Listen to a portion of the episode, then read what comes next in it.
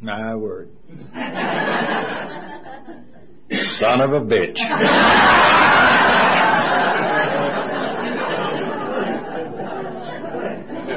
I hope the people here who are maybe at an AA conference for the first time who possibly are friends of AA rather than AA members know that we mean no sacrilege at all with a statement like I just made. I just thought it's funny.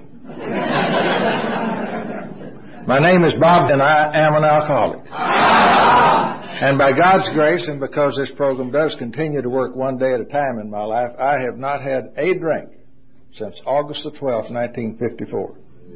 And for this period of sobriety, I am absolutely overjoyed and I am indeed grateful for it.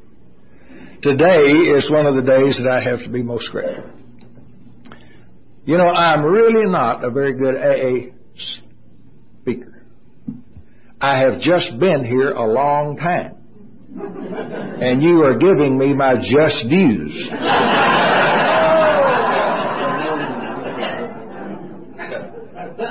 Isn't that right, Jack? And uh, I'm worthy of every bit of it.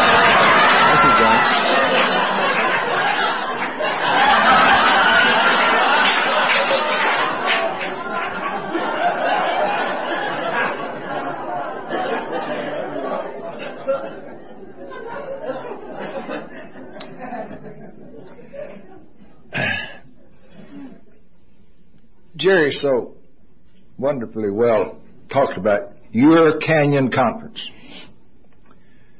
And let me suggest to you that this might be one of the most single important events that you will ever experience in your AA life. The first Canyon Conference. I have been privileged to be at the first Brownwood, the first Cedar Glen, the first Brazos, and now the first Canyon Conference. And it's with some type of pride that I say that. I don't think that it's the type of pride that will cause me any problems. But I think it's a good kind of pride. I am proud of the fact that I have been at the inception of each of these four conferences. You possibly be, would be unaware of this fact. Several thousand people lives have been changed as a result of the experiences that they share at these conferences. As Jerry told you, Cooks Forest, Pennsylvania, just a few miles from Titusville, Pennsylvania, was the first conference of this nature that AA ever experienced.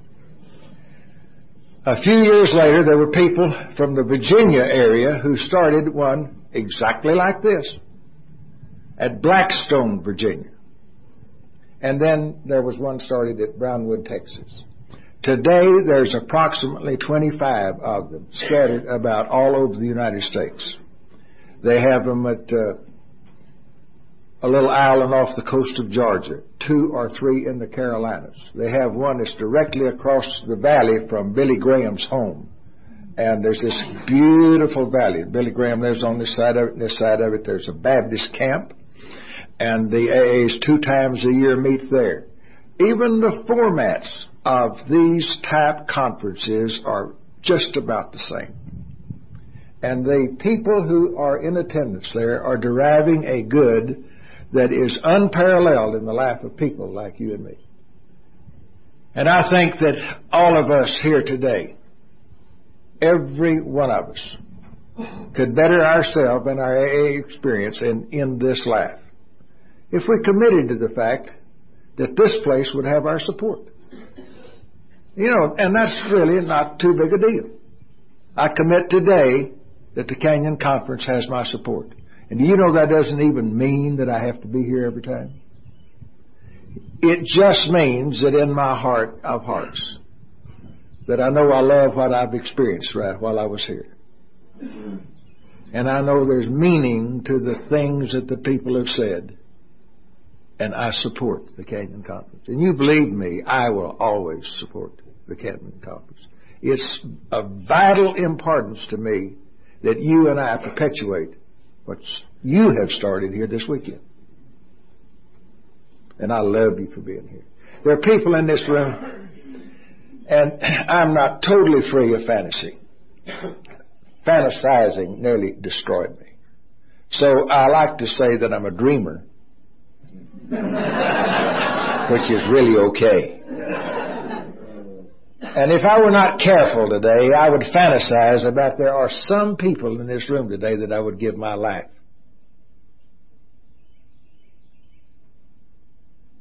I really would. You people and others like you have touched me in a manner that I have never, ever been touched.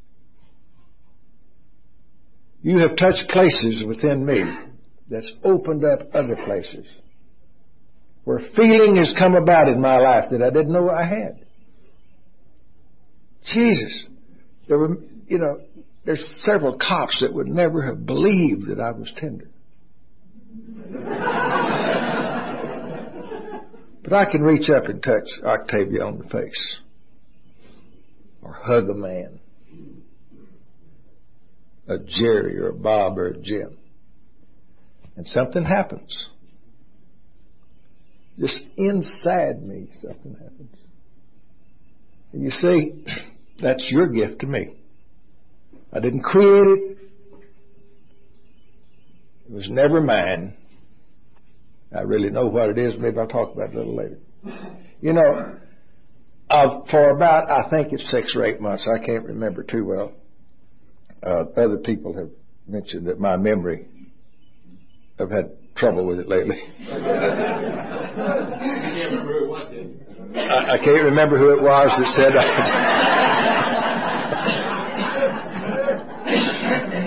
I said, what was I talking about? Uh, where was it? Six or eight months. Six or eight months. Is that a term of pregnancy or what?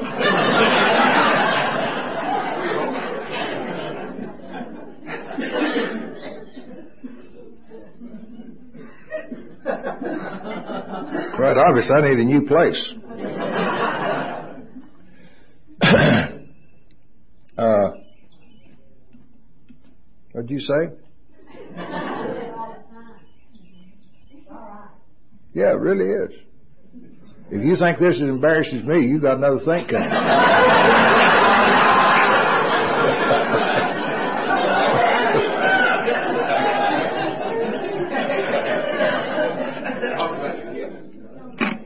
yeah.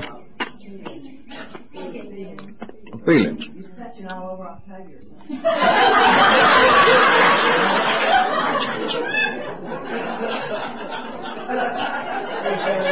Well, I swear to goodness, I don't know what happened six or eight months ago.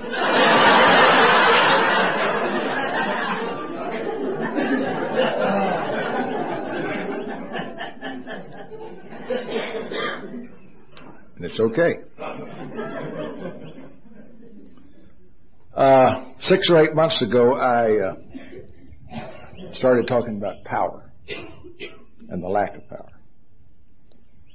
And uh, I had talked about it so often that I was I had fully intended to take off in a little different direction as I told my story, not change my story thing, but as I told my story to take off in a little different direction today. And I couldn't believe it on Friday night when Mercer sang before the first speaker talked. And he sang about a power. And he called it in his song a higher power. Higher power. And, and I instantly knew what I was supposed to do today. And I have not deviated from my thoughts since I heard Mercer sing Friday night.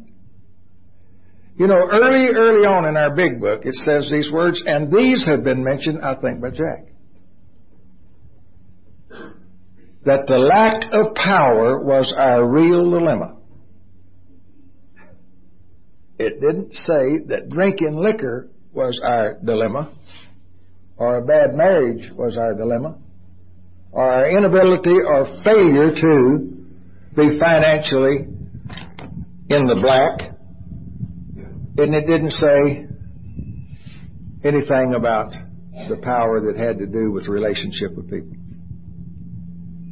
It said the lack of power was our dilemma. Our dilemma in all things in this business called living life. The lack of power was our dilemma. Now later on, just a little later on in the big book, it says these words. Further on, clear-cut instructions will be given for each of us. And if we follow these instructions at the end of the ninth step, guess what it says? And now the power has been added. The power to be what we have never ever had the power to be or become. For the very first time, the power's added. Now, I believe that the power has always been there. The phrase, the power has now been added, what that means is, that's my recognition of something that has always existed within me and has been a part of my life, except I didn't know it. That's what it has done for me. It's given me the ability to see who I really am and the experience that has always been a part of my insides. And you see, for all of these many years, I went about trying to make my outsides be totally different to what my insides were. And I stayed in a state of rebellion and confusion every waking moment of my life. I believe that there are people here today, as surely as I'm standing here, who are in a state of transition toward becoming totally transparent. I mean that at some later date, I do not know when or where, that there are some people in this room who, if you observe them, would appear as if they were a pane of glass. Because they will have lived their life at this moment in time in the future to where their insides exactly match their outsides. And whoever and whatever it is that they portray to the likes of you and me, that will be what they are on the inside of them. No subterfuge. No put on. In their happiness and in their joy, and possibly occasionally in their sorrow, they will still be exactly on the outside the way they are on the inside. And you see, that's the magnificence of the program of Alcoholics Anonymous. It's our direction in that area. I hope that someday I make enough progress that my outsides sort of match my insides. Now that's my pilgrimage. That's what I'm about. That's the road AA has set my feet on to help me become transparent to you. I don't have to hide anything anymore from any of you. I want you to know exactly who I am because it makes my trip easier.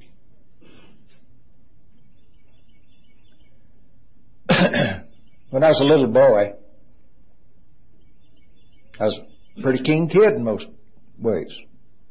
I had a fine, loving family, and I was a total misfit. Just, you could not have been more of a misfit in my family than I was. I was just hyper all the time. From the moment I got out of bed and put my shoe on if it was winter time or took my first step as a barefooted kid. I just seemed as if I set out to get in trouble.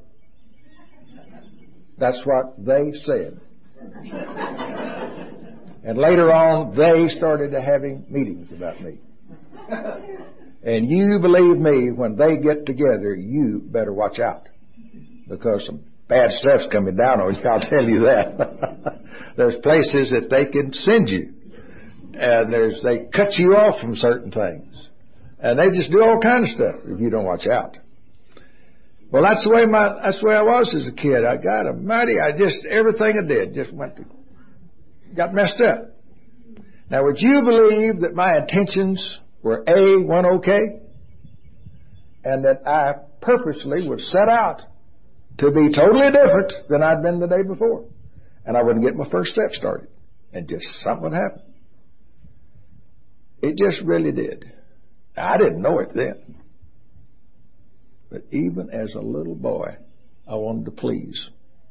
Now the way, you see, oh, Bob did the greatest job last night. Never ever have I heard anyone talk about step six and said, as good as he did it. It's magnificent.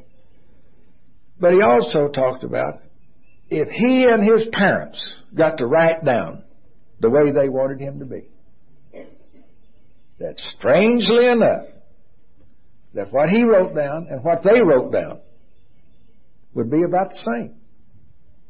But they would never believe that he wrote that down because that's not the way he was or the way he acted. But that's the way he wanted to be. And I'm like Bob, and all of y'all were like Bob. We didn't want to be like we were. You know why we weren't like they wanted us to be and like we would like to have been? Do you really know why? Because we didn't have the power to change what we were. We just really didn't have the power. I kept adding a few years to my life, and after a while, I grew up old enough to notice girls, and I fell so madly in love with Marceline. She lived next door to me. And I'll guarantee you I didn't do this because I'm not that kind of fellow. But she swears that I would walk around in my backyard singing Love Thy Neighbor. now that's kid stuff. And I wouldn't do that. Boy, I tell you, I fell for her hook, line, and sinker. A lot of y'all think she's really pretty today. And I've noticed some of the most lecturers of you have, you know, 65 years old, but you still look. I've noticed some of you.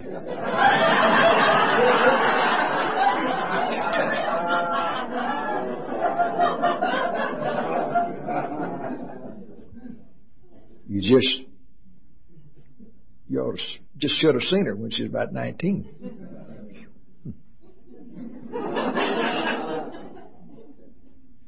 You know what our total conversation amounted to for about a year? Hers was don't and mine was please.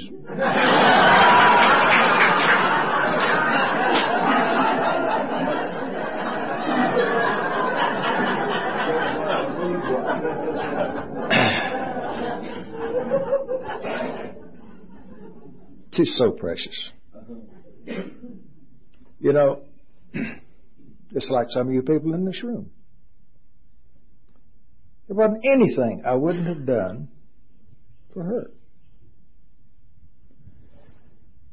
I was such a young guy, and I had aspirations and ideals, and I made plans. And God, I wanted to show her how much I loved her by becoming the best husband that all of West Texas had ever seen. And I put every bit of energy that I had into this thing of becoming the singular best husband. I wanted to be the husband that every girl in town became jealous of Marceline about. I wanted to be that good. I wanted to be the kind of husband to my wife as a young man, I did, that all the mothers in town would urge their daughters to try to find one at least second best to me. That's, I really did. And I didn't have the power to do it.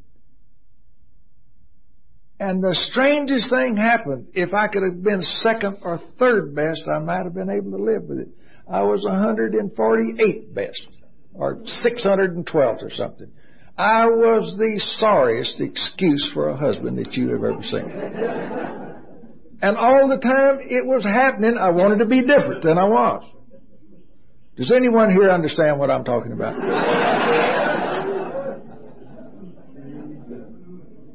Jesus, I want, I wanted so badly to be something other than what I was.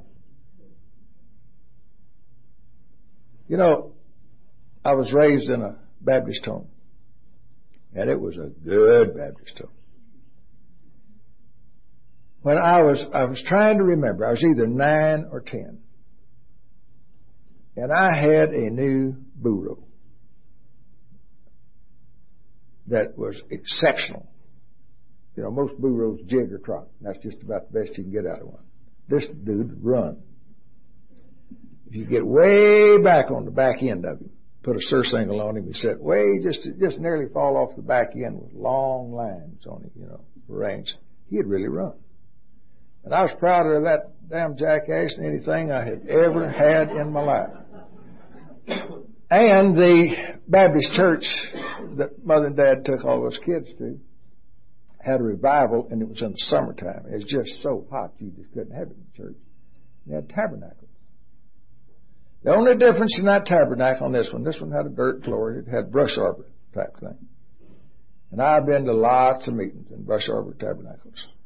And the primary difference, though, was the center at a center aisle rather than these aisles here, and it was about this size. And my mother played the piano, and my daddy led the choir in singing. And they had a little 20 or 15 or 20 member choir back up here. And uh, I slipped out of the tabernacle. I was absolutely bored to death. And it was only about three or four blocks from our house, and I went over, and I just wanted to check on my burro. That's, that's all I wanted to do, just check on it. My intentions were good. Well, while I was there, I thought I might as well put that little rope halter on him and ride him around the cow lot a time or two. and Mercer, I did it. So I thought, well, I could ride him back over. It's about four blocks of the house to the tabernacle and tie him up to a little mesquite tree around the edge of it someplace. And no one would ever know that.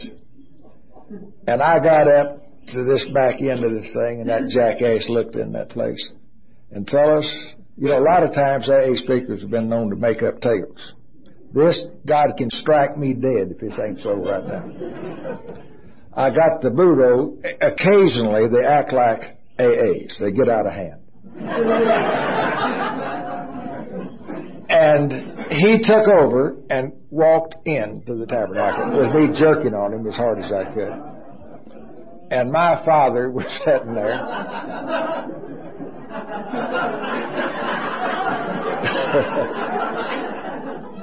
and my mother wheeled around as if she had got some news about a world disaster. And two or three of the deacons jumped up.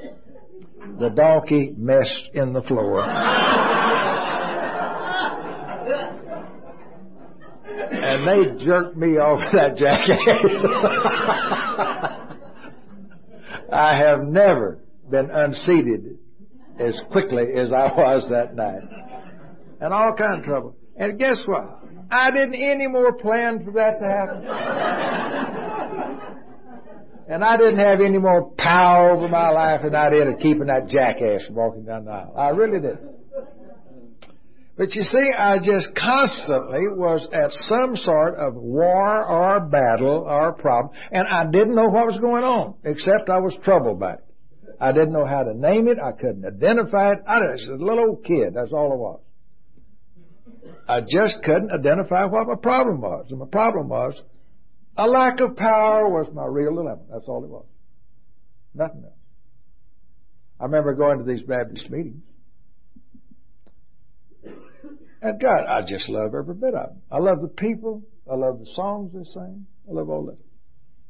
I asked Mercer the other night because he does this type of work. If he had ever one time heard a minister say that man's power of choice is not to be good or to be bad. The only choice that God has ever given man is to be willing to let God change him for the better. I have never ever from a pulpit heard one time a minister, and this isn't criticism. I'm not saying, please do not think that. I'm only reporting a situation that I didn't understand. I thought I had been given the power to change what I was. And you, would you believe that I nearly destroyed myself trying to change myself? What little sanity that alcohol had left me later on what little sanity that I had, I nearly used it up trying with every fiber of my being to be what other people expected of me, partially, but also what I had always suspicioned I could have been. I had always suspicioned what I could have been. I really did have it within me to be a fine husband and a good daddy and a good businessman and a friend. I thought it was in here and I didn't have the power to get it on. Just didn't have the power. My life from the time I was about 16, and it wasn't too good up to that point, I started downhill. Because that's when I took my first drink. And there was a form of power added to my life at that time. Whatever it was that I had secretly wanted to be, but did not seem to be able to get there, it seemed as if, as if at least some of that was added to my life when I took a drink. I could take two or three drinks. And it was just magic. Indecision, inability,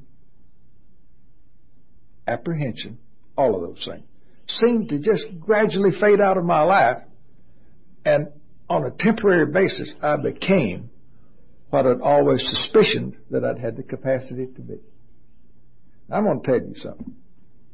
Who wouldn't drink if they got that kind of an experience from it? Who wouldn't drink? Repetition strengthens and confirms habit. Repetition strengthens and confirms habit. Now, once I found what a marvelous thing happened as a result of me drinking, I gradually came to use alcohol repetitiously. And repetition strengthens and confirms habit. And it became a habit for me to drink in time of trouble. There was an inner calling, an urging that went beyond desire and later was called compulsion. That when things did not go well, if I drank, things would get better. You know, those people criticize us sometimes, you know, to really get on our case about this habit. And you know, every one of them have habits that they enjoy so much they won't give up. And the one that I like to talk about the most is how many people in this room sleep on a pillow. Now, I'm sure every one of you do, or nearly all of you. But have you tried it lately without a pillow? You just roll and toss all night. Now, there's nothing wrong with the habit of sleeping on the pillow. That's we can call that a good habit if you want to. But the reason why you can't sleep without a pillow is because you've done it so often it has become a habit. Repetition strengthens and confirms habit. And I drank repetitiously because of certain conditions in my life until it became a habit, and I didn't know I had the habit. One of my all-time, all-time favorite people in age said many, many years ago, the chains that bind us are never felt until it's too late to break them. Everyone finally became able to recognize that I was held in bondage and chained with this problem called alcoholism.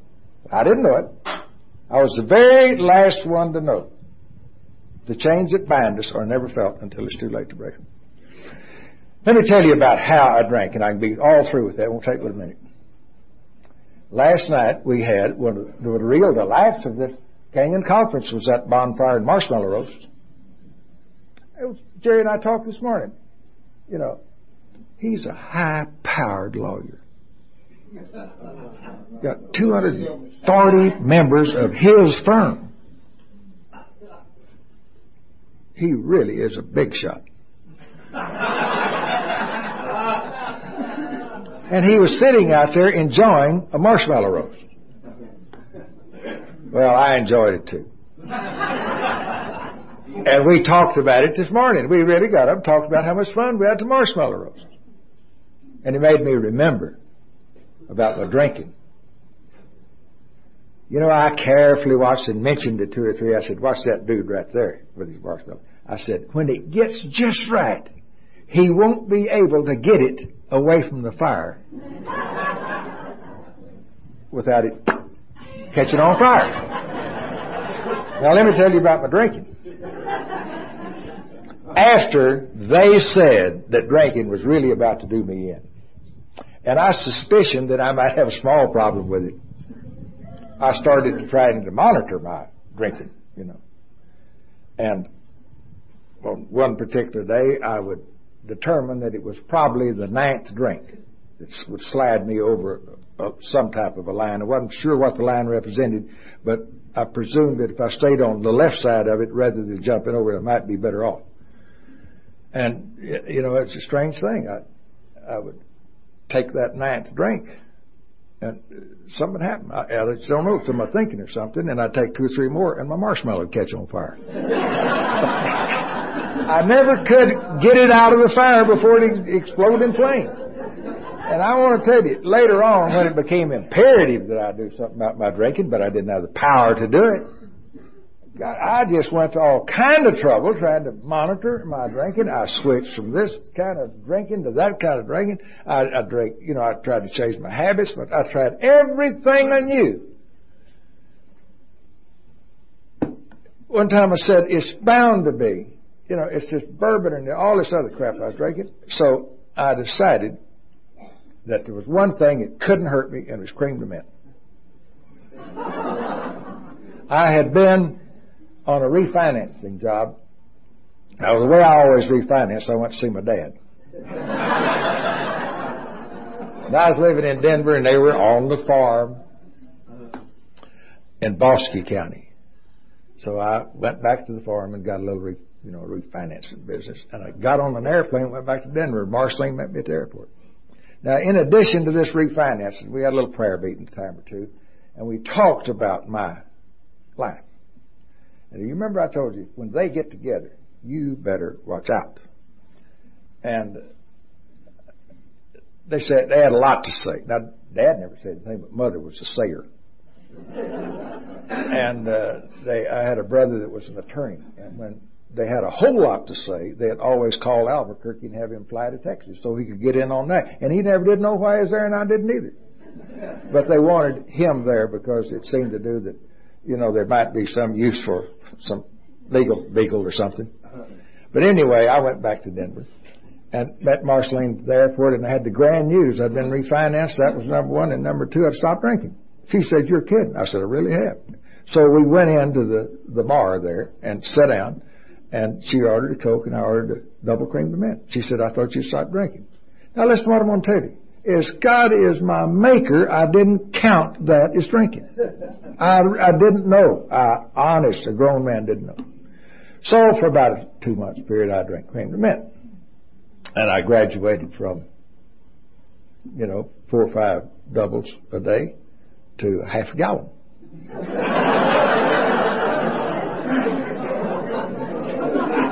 And Marceline came walking in one day with some of my underwear. And they were green as a gourd. and my shirts, the armpits of them, were green. And I had this terrible green cast in my eyeballs. And when I would wipe preparation, perspiration from my head, the handkerchief literally had a faint green stain on it. I, half a gallon wasn't enough. I drank a gallon a day. And one day I decided I better not drink any more crème de menthe. And for the next four or five days, I thought I had experienced some things that were different in this life. but green boogers.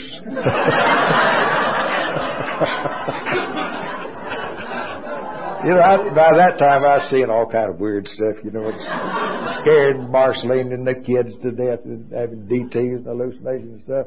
But I'm going to tell you, when they all turned green on me, I guess what I'm trying to tell you is I just didn't have the power to change any of that crap in my life. And I wanted to worse than any human being that you have ever seen. Uh, even today, I think I might be a tad, not a whole lot embarrassed, if I gave a recitation. And it only had to do with just exactly what I wanted to be. And it was it would be inspirational for you to read or hear. It really would. Because it had inspired me and I tried hard. But I didn't have the power to be different than what I'd become. My life finally reached total disaster. And my people, I, I had wound up in Mississippi. Now that doesn't mean I moved to Mississippi or anything like that. That just means I was in Mississippi and I really wasn't sure how I had gotten to Mississippi or what I was doing. I really did. And uh, I had done these things to Canada and Mexico, and if I was in California, I would go to Florida, and you know wherever it was that there was, if the responsibility got very heavy, and I recognized my inability to be what I thought I ought to be. That's when I had to move to another place. Couldn't stand it any longer. The daily recognition of total failure was something I could not handle. Didn't even have the, you see, I didn't even have the power to handle that. Just couldn't hack it. And there were so many circumstances having to do with Marceline and the kids and the lack of money and the, it just, it was, finally the bottom fell out. And they ran me down and started me, saying me up. Marceline had finally reached the end and she had quit me. And she and the children were taking a different direction. But my parents are just like your parents. They don't give up on you. They love me just like I said I love some of you. They would have given their life just to remove this problem from the scene. They would have both have experienced broken legs and broken arms or anything else that you can think of to help me. That's how much they love me. They absolutely love me more than they did their own life and wanted to help me and didn't know how. You see, guess what? Today I recognize they were in the same boat I was in. They didn't have the power to change me. And they nearly wore themselves out and nearly destroyed the relationship, what little was left between me and them in their efforts to make me into something other than what I was. Now I was trying to become something other than what I was, and I was nearly destroying myself. They signed me up and they started taking me to psychiatrists in Dallas, and they, you know, the final summation was he's goofy. now I am not making that up. That was after all the trips in and out. They said, "Well, boy, this cat's just goofy," and they recommended that I be sent to an institution for a minimum period of time of 18 months. Now I'm through with all of that mess. And I'm about to close, but I've just got to tell you about the miracle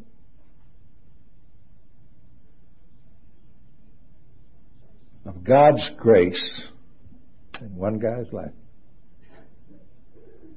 To tell you that I was despondent is the biggest understatement that has been made since this conference started. I was at a place in time that was most peculiar, and I've never ever experienced it before or since. I do think that for a brief period of time I have experienced in my life, and I don't know whether you have or not, I hope some of you have had a touch of this. A surrender at absolute and total depth. And you know, guess what I surrendered to? Now, I have talked at churches, and I could just see them lean forward because they knew I surrendered my life to God. And that wasn't what it was. Or I surrendered to the idea that I'd work harder and I could finally become this good husband. And I had become a flat zero. My wife and my kids, position, prestige, and I had had all of that.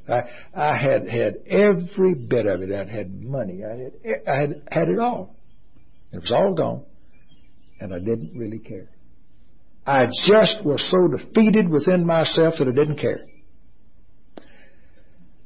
I've said several times that they called the lawyer brother down. And he asked me all kind of questions. There were a lot of messes that had to be straightened out. And I later thought about it. Had he have said, in addition to these other things, well, Bob, have you murdered anybody? I know exactly what I would have said. I said, well, I'm not for sure, but let me think about it. You see, I would have been willing to say yes if I had. I had got to the place that I had absolutely nothing to hide. And it was my only salvation. It was my only hope of later recovery to be finally put in a place because of my pride. And I stood between me and the answer. Always I stood between me and the answer. And something, God, me, you, or probably circumstances directed by God's will, had to move me out so that God could be influential in my life. Now, the miracle is the way it came about. There was an old rancher cowboy in Midland who was a friend of our family. And he asked my brother who died last year, who was a member of AA, said, Henry says, How is Bob doing? And he said, and James had never told anyone a family secret. He said he's terrible. He's about to die drunk. Henry said, No kid. Where is he? And he says, Down at the ranch in Bosque County with mother and dad the wheel started to turn. They didn't ask me, but Henry and a man named Bob and a guy named Fillmore, they all have passed away. Made arrangements with my mother and dad to come and see me, and my mother and dad didn't know what they wanted. I had never heard the word Alcoholics Anonymous in my life. Now it's exactly 335 miles from Midland, where I, they were, to where I was. Now, if you go there and go back, you go 670 miles. They had not, they were not asked to come. Now listen carefully. They were not asked to come.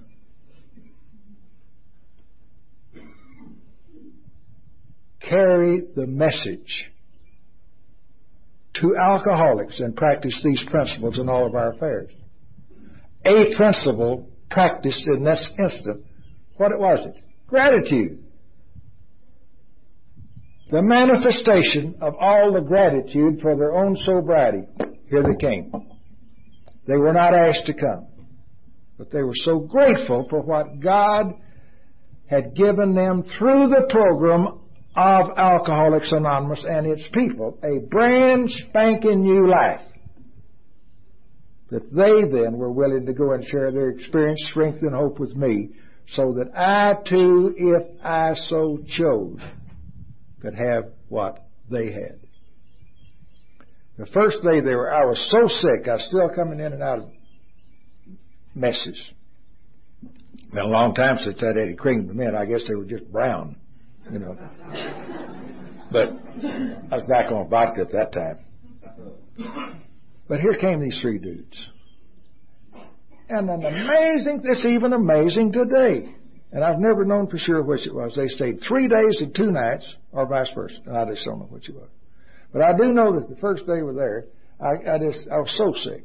And I, I wonder what in the name of heaven are these people doing here? Now, remember, Henry was 15 or 20 years older than I. The old cowboy. Soft talking. Wore big hat, and high heel boots born and raised on ranches. Fillmore, another cowboy. And Bob was a traveling salesman. I wouldn't ask them, there they were. I, the only thing that sunk in my head the first day is not one of those guys asked me why I did it. Just exactly like you've previously heard in these meetings here.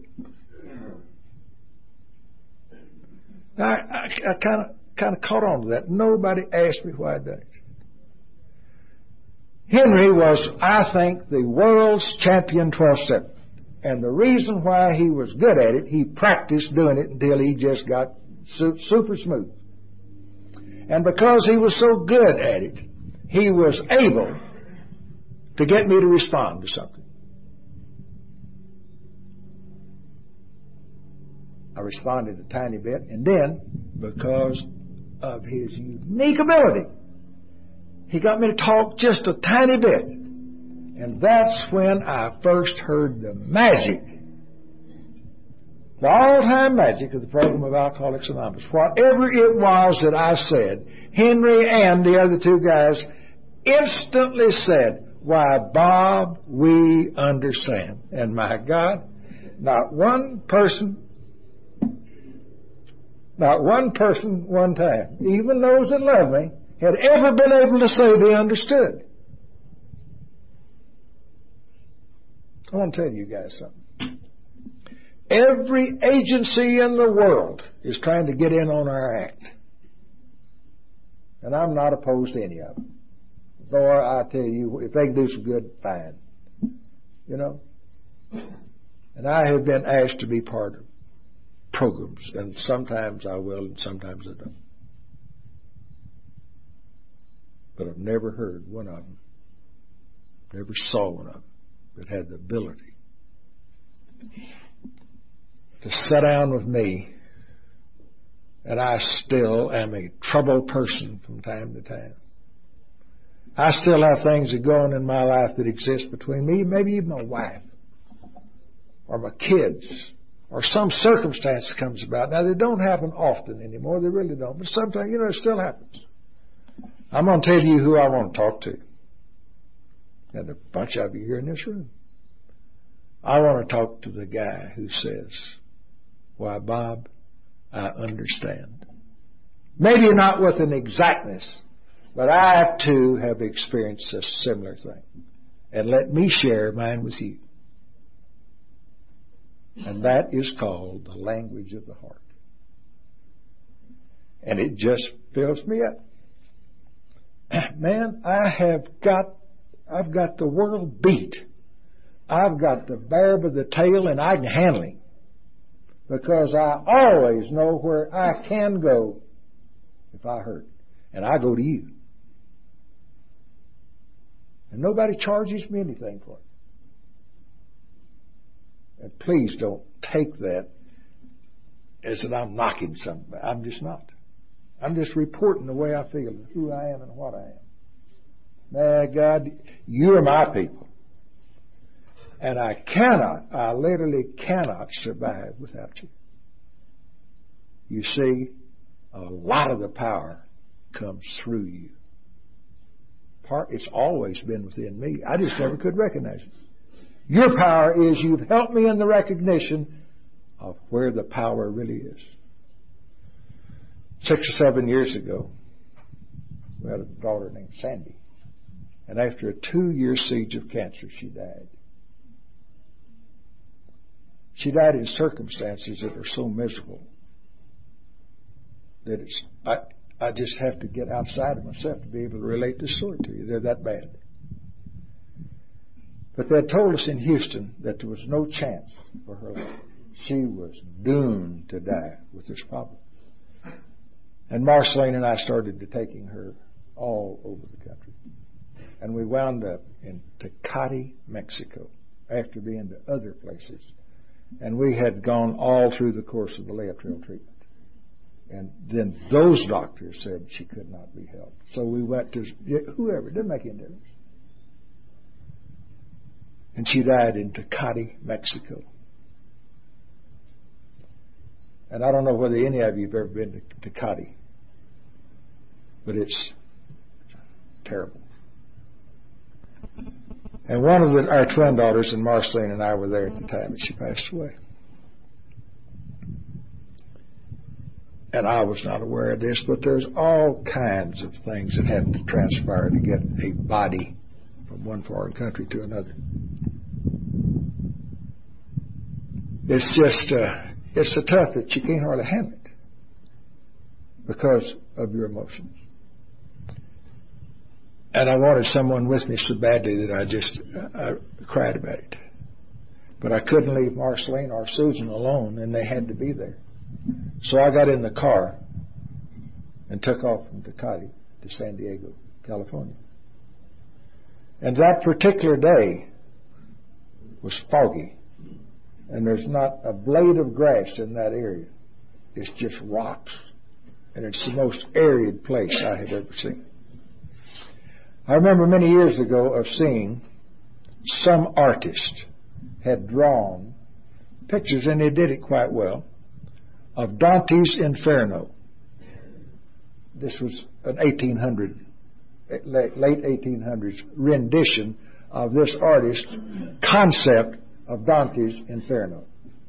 And there's goblin and twisted trees, and there's rocks, and it's a horrid looking thing, this picture. And I remembered that picture while I was driving in that car. My heart just sunk because that's the landscape that I was driving on. I was running out of power.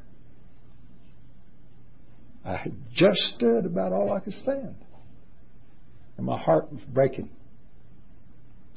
You know what I remembered? I remembered the times that I could have been better, I thought.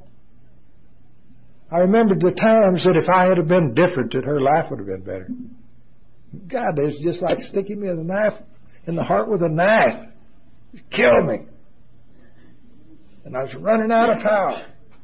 And I did the things that I needed to get done because I had enough power to do it. But boy, it was leaving. We got all of this tended to, and we got Sandy's body and Marceline and and Susan and I, just all kind of messy arrangements.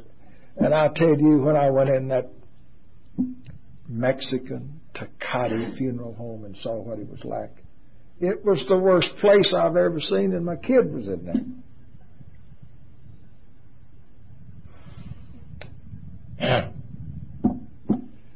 we went to San Diego to get on the airplane with she and the three of us. And I'd hit my low place. You know, the bottom had fallen out. And I looked over, and as close as from me to Greg sat Jack Clater that you heard talk Friday night.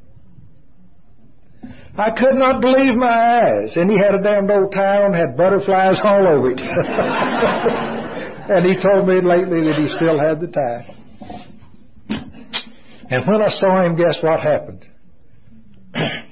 the power came back. You see, that's what you're for. that's what we are to each other in my humanness, with everything that I do,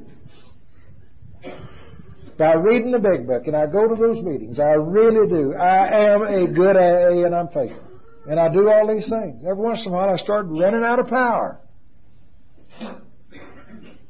And I do believe that's the way God intends it. If we can't learn to lean on each other, we'll never ever be able to lean on Him. And I said, Jack, we're in trouble. Boy, he popped up out of that chair like he found a tack in it. Put his arms around me and hugged my neck. Now, we weren't together five minutes. You know, if it were possible for a human to live 512 years, and I happened to be that guy, I'd never forget that experience, Jack, and I love you for it. I have done exactly what the big book suggested that I do from step one through step nine. And guess what? The power has been added. I'm full of it today. Because of, of what I'm doing, your lives will be touched. And because of what you're doing, my life is touched. That's the power. In just a little bit, we're going to close this meeting.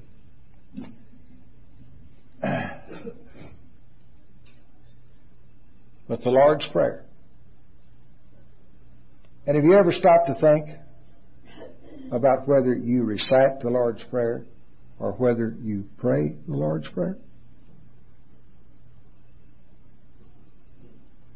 After this conference this weekend, when we are dismissed at the end of this week, I, for one, am going to pray the Lord's Prayer in unison with you. I'm not going to recite it today. I have valid reasons for praying the Lord's Prayer. The Lord's Prayer at the end of it says these words For thine is the kingdom, and the power, and the glory forever.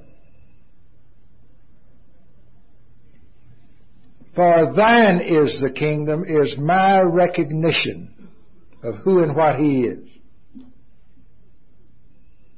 Now, any school kid knows if there's a kingdom, there's bound to be a king running around in there someplace. And I'm told where the kingdom lies. It's within me and it's within you. Have you ever stopped to consider your heritage?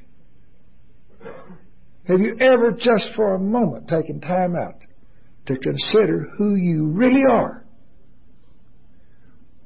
We are sons and daughters of God Almighty, and as such, that makes me a prince of the kingdom. And today I hope you in, you join me in recognizing your heritage and knowing beyond all knowing that we here in this room are prince and princesses of his kingdom. And I'm going to tell you, I am claiming my heritage as of right now. I am a prince, and I'm going to act like one.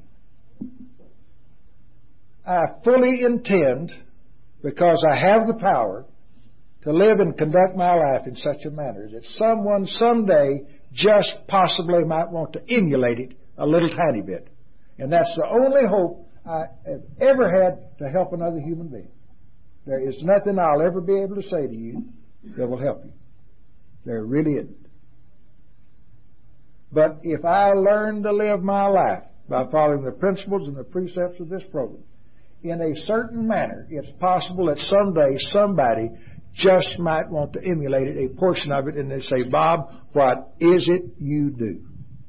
And boy, if you think I can't tell them, you don't know.